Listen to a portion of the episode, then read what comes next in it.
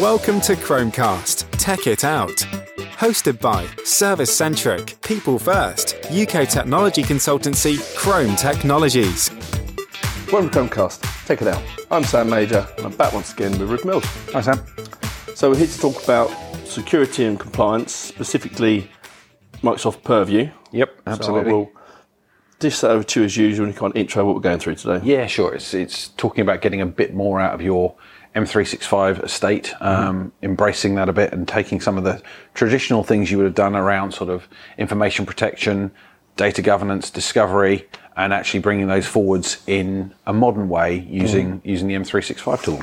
It's leveraging all the tools in 365, which is one thing, because historically there's been lots of tools to do this, but from different vendors with potentially, I guess, different purposes, different visions, and now Microsoft, I guess, doing what they do well, bringing that all into one kind of holistic approach. Yeah, absolutely. I mean, if you if you think about the traditional estate that we've talked about in the past, you've had things like Exchange servers, file servers, various different locations for unstructured data to live in your estate.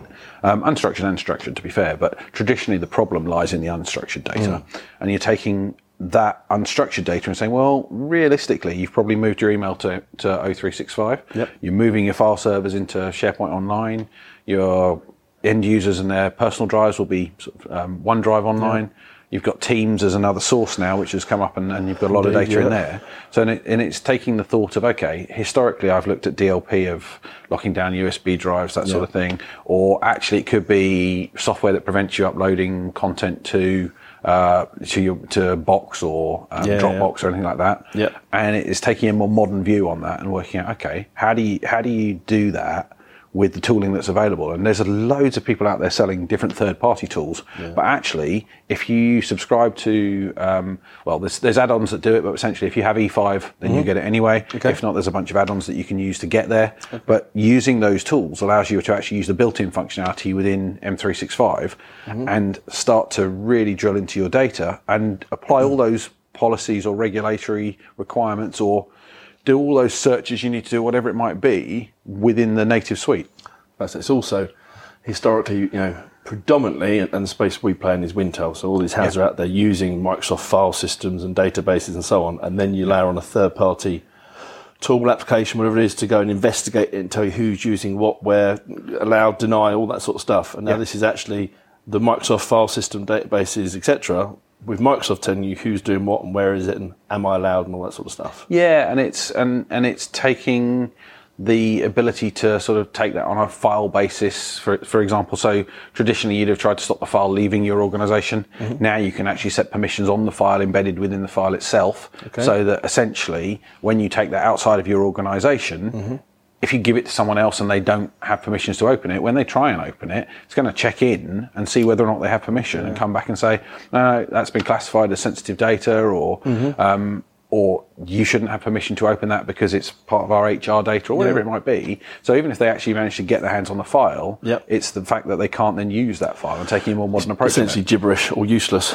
It's, it's yeah, it's, it's basically they can't open it without the So- right permission. yeah. Clearly, yeah. and and you as an administrator can track that. Oh, someone outside of organization or organization has that for you to file. Um, They're over there in this country or whatever, and they've tried to open this file that they shouldn't have. So how did that get there? Yeah, yeah. so you can see the root cause of was it malicious or non-malicious, Yeah, all the attempts basically. Yeah. So you can start to pull that data together. Um, but there's a whole bunch of stuff inside M365 which allows you to start applying pre-built policies. So, for example, if you're talking about PCI data or health data or I don't know, it could be passport data or anything like that Mm-hmm. Yeah. that might reside in your file system. Traditionally, you'd have used a, a tool like Varonis or something like Yeah. that to go and scan scan my file server, tell me where all that exists Yes.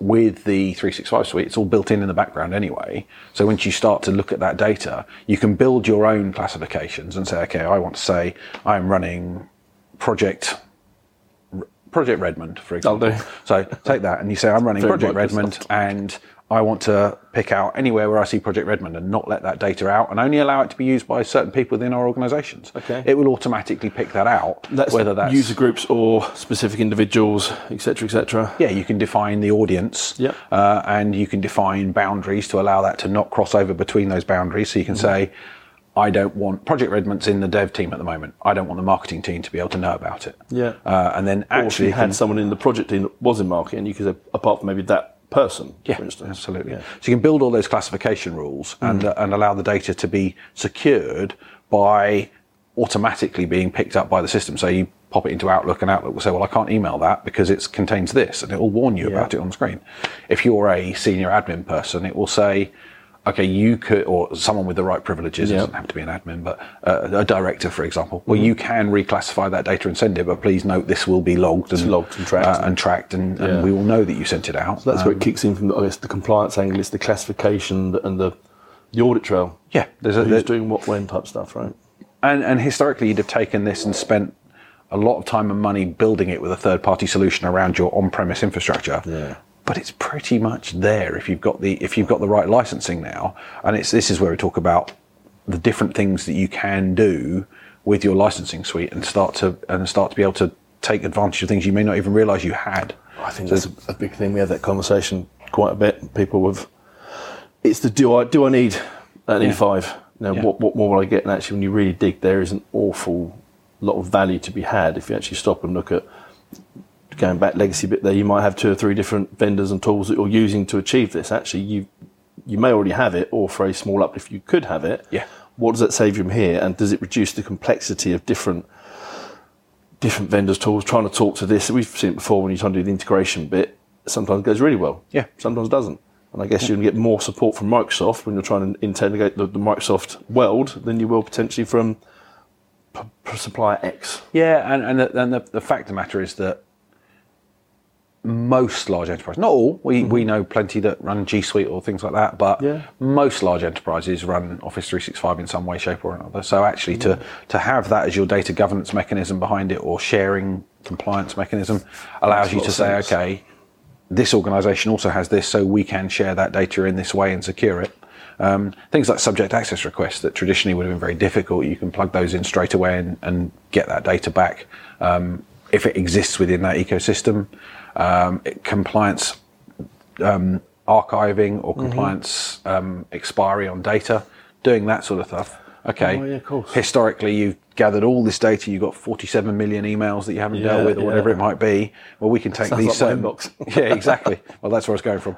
Uh, you can you can take these certain subjects and say, right, we'll take this subject and we'll Yeah. and we'll look for all the emails in that, and we'll say, okay, as an example, internal communications. So, Yeah. Right, we tell the company about the Christmas party, this and the other. If you had all of that in there, you can turn around and say, well, anything from that email address after a year, expire it out of everybody's mailboxes because they don't need it anymore. Yeah. Things like that are then you look all at the- built the- into the engines to do it. The, the PCI stuff hmm. over three years, purge it, show you. Yep. purged it, etc., etc. and evidence it. The evidence That's what I mean. So we've done before. You, you build your purge engines or whatever you want to call it, and someone has to sit down and, and make these things happen. Yep. In various different systems, and it's just it's just the power of that being in that that singular, for want of a better term, ecosystem. Mm-hmm. But people are ninety five percent Microsoft. Yeah, yeah, in that world. Bit of a bold statement, but you know, Yeah. sweeping. But in that in that Wintel space, I mean, it, it, it's, it's Wintel for a reason. Um, But yeah, most of the customers we will deal with are heavily invested in that Microsoft stack. You are right. There's some G Suite and whatever else, but that's the Yeah. they are the minority. So for the majority of people, this is I won't say a game changer because it's, it's we're already doing it, but with different tools. It's just Well, a a lot of times people have gone, you know what, I can't afford to invest in the tool. Yeah, it's But true. right now, if they if they couldn't afford to go out and buy a third party tool to do things, Yeah. may not even realise they now have the tool to take this functionality into the business relatively simply, and say, you know what, actually we can just turn that on. We've, we we own it already. I was about to say you already own it, so that is just a case. Or in some cases, even turned on already. Yeah, but it's just a case then of working with the right people to go do the, I guess, the predefined bits. Do they fit for us? If not, how do I customize that to it for our business? So th- There's going to be the, the consultation up front to make sure that it's set up correctly, Yeah. right? Yeah, you, you've got to work with the organisations. We've been discussing it with a particular client recently, where actually the, the key point is to work with them to work out what their business wants to classify, what their rule set should be, and then building that rule set using the tool that's there. So there is a bit of work around the okay, we want this type of data secured in this way, we want this type of data purged in this way, Yeah. that sort of stuff. But that work doesn't change if you're.